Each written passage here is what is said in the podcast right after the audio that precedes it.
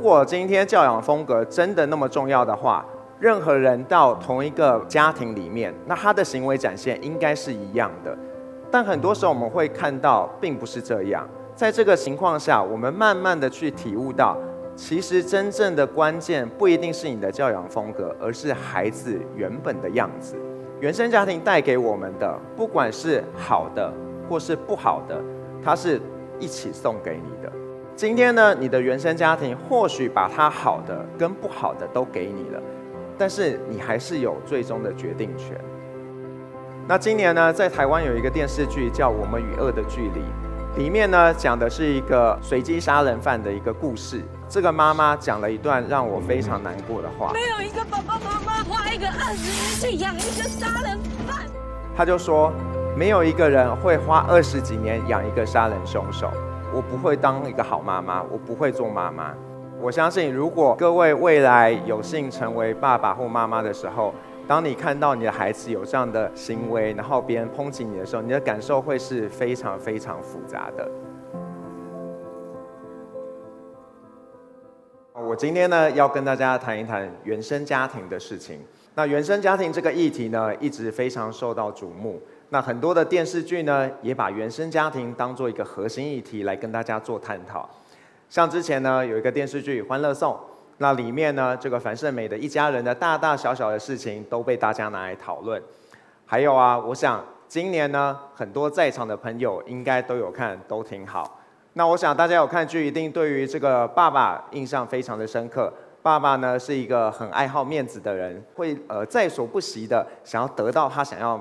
得到的东西，不论是房子啊，或者是想要娶那个阿姨啊等等的。这个弟弟呢，在家中呢，其实就是什么事都不干，然后就是非常的妈宝的一个性格。那在这个电视剧里面，我们看到了原生家庭的一些影响。那我今天呢，想要比较系统性的带大家去想一想，到底原生家庭会通过什么样的方式来影响我们？那第一个，我想大家应该都知道。就是呢，在原生家庭中，我们会通过模仿的方式来去呃学习你父母的一个行为。那这些模仿可能不一定是彼此都愿意的，它就发生了。所以像我呢，我开车的时候其实是一个脾气不大好的人，我常常会在车上呢辱骂别的驾驶。那有一天呢，有一辆车突然插到我的前方，那我都还没有开始骂，我就听到后座二宝在那里说：“他说，芭比，那个那辆车好坏哦。”那这个时候，我其实就深自的检讨，就在想，哎呀，我以后呢，这个儿子都会模仿我的行为，那我应该多留意一下自己的一个行为表现，不要让在在他们身上看到我们不想要的一个行为。那除了模仿之外呢，很多时候我们还会通过另外一个方式，就是行为制约的方式，来去影响我们的下一代。那什么叫制约呢？简单来说，就是如果孩子做了一件事情，你给他一个正面的反馈，你跟他说做的真棒，那么孩子呢就会更想要去做这件事。但是呢，不管这件事是好的或是不好的，只要你给他正面的反馈，他就会想要多做。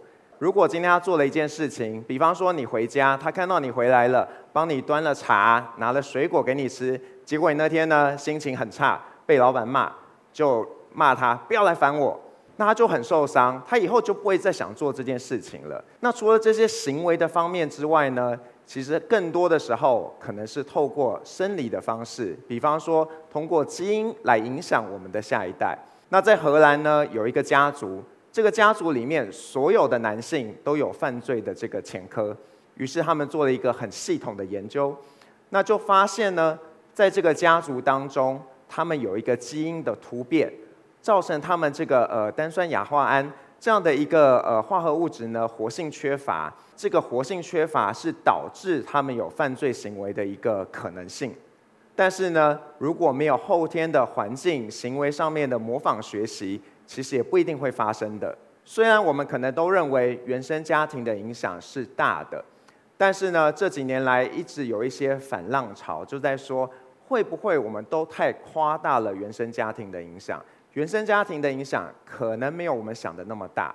那我今天想从三个方面带大家来想这个问题。那第一个方面呢，就是很多时候我们会透过行为相似性来判断原生家庭的影响。像我刚刚提到的例子，我开车的时候脾气不好，那如果呢别人看到，哎，你家小孩坐在车上的时候看到别人他的一些行为，他也会脾气不好啊，你们真的是父子呢，这个有样学样。那或许在很多时候，可能真的是有样学样，但是呢，会不会有一种可能性，就是我展现的行为其实是那个环境所造成的？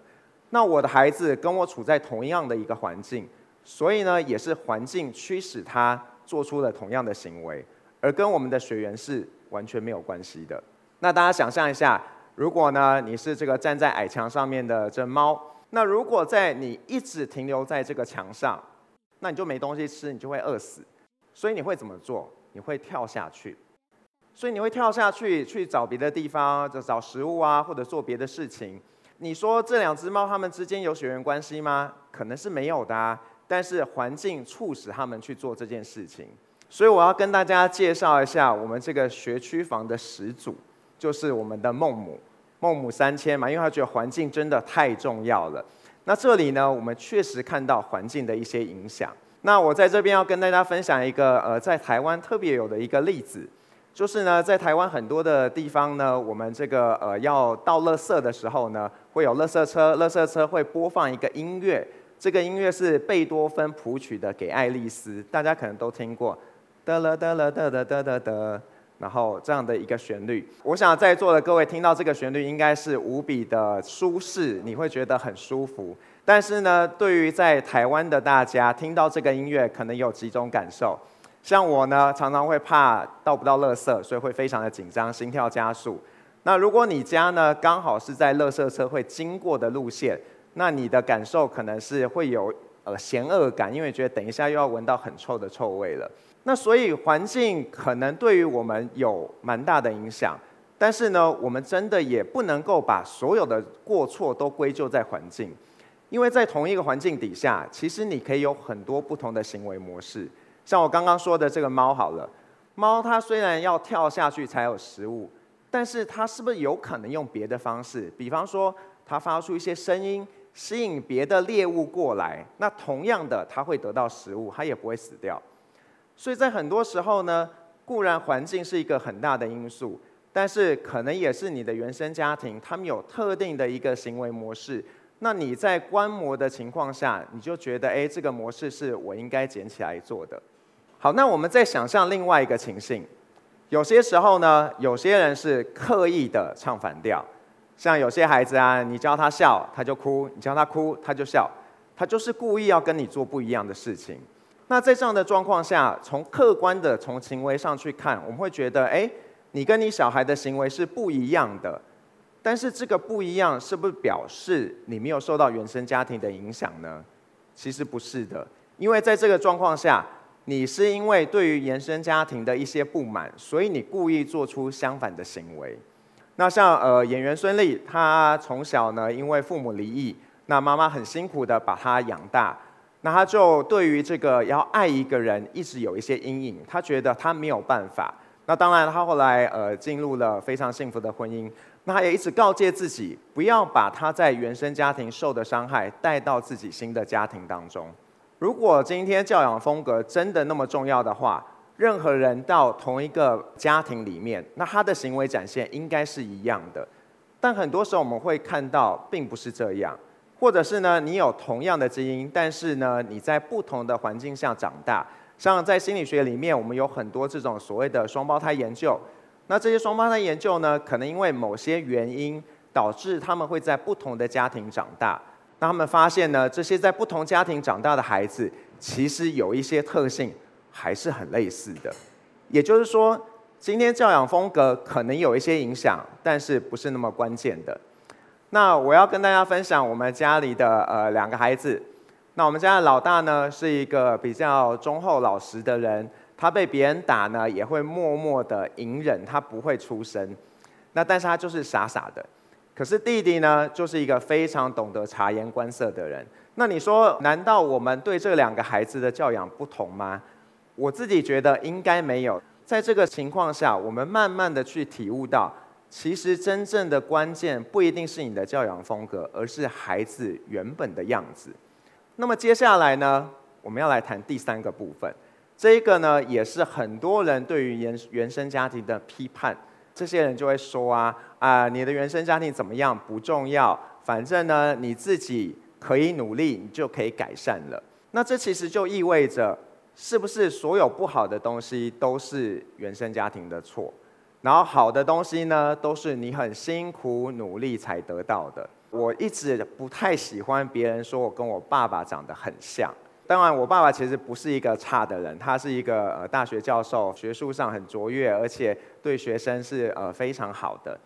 可是我一直觉得他不太了解我。那在我的成长过程中呢，他也常常缺席，因为他工作太繁忙了，所以他不太常进入我们的生活。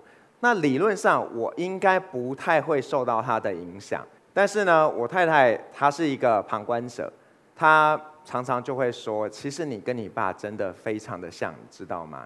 现在我也在大学当老师，他就会说：“你看，你呢跟你学生的关系就跟你爸一模一样。”所以我想很多的事情就是原生家庭带给我们的，不管是好的或是不好的，它是一起送给你的。今天呢，你的原生家庭或许把它好的跟不好的都给你了，但是你还是有最终的决定权。所以我不太能接受在呃华人社会，我们常常会有一个现象。就是今天呢，哪一个人去杀人放火之后，就会有很多社会的舆论说，这个家庭的家教不好，爸爸妈妈不知道怎么教的，怎么教出这些孩子。那今年呢，在台湾有一个电视剧叫《我们与恶的距离》，里面呢讲的是一个呃随机杀人犯的一个故事。那有一天呢，这个律师，杀人犯的辩护律师就到了这个杀人犯的家里，他想要问这个妈妈。他很想知道为什么他儿子会做出这样的事情。那当然，他不是要逼迫他妈妈承认他的教育方式不对，他是真的很想知道为什么。那知道为什么之后，他觉得才有可能避免下一个悲剧的发生。那于是呢，这个妈妈讲了一段让我非常难过的话。他就说：“没有一个人会花二十几年养一个杀人凶手。我不会当一个好妈妈，我不会做妈妈。”那当然，这是一个很长的一段对话。那我相信，如果各位未来有幸成为爸爸或妈妈的时候，当你看到你的孩子有这样的行为，然后别人抨击你的时候，你的感受会是非常非常复杂的。听到这边，我不知道大家是不是会有一点沮丧，就觉得啊，洪老师，你都这样讲了，我们人有主控权，那到底家庭的存在还有意义吗？我觉得家庭存在的意义是。可以在孩子累了、倦了的时候，可以提供他一个支持和陪伴，让他可以很安心的在那个地方做他自己。所以最后呢，我要送给大家周杰伦在《稻香》这首歌里面的呃一句歌词：“回家吧，回到最初的美好。”谢谢。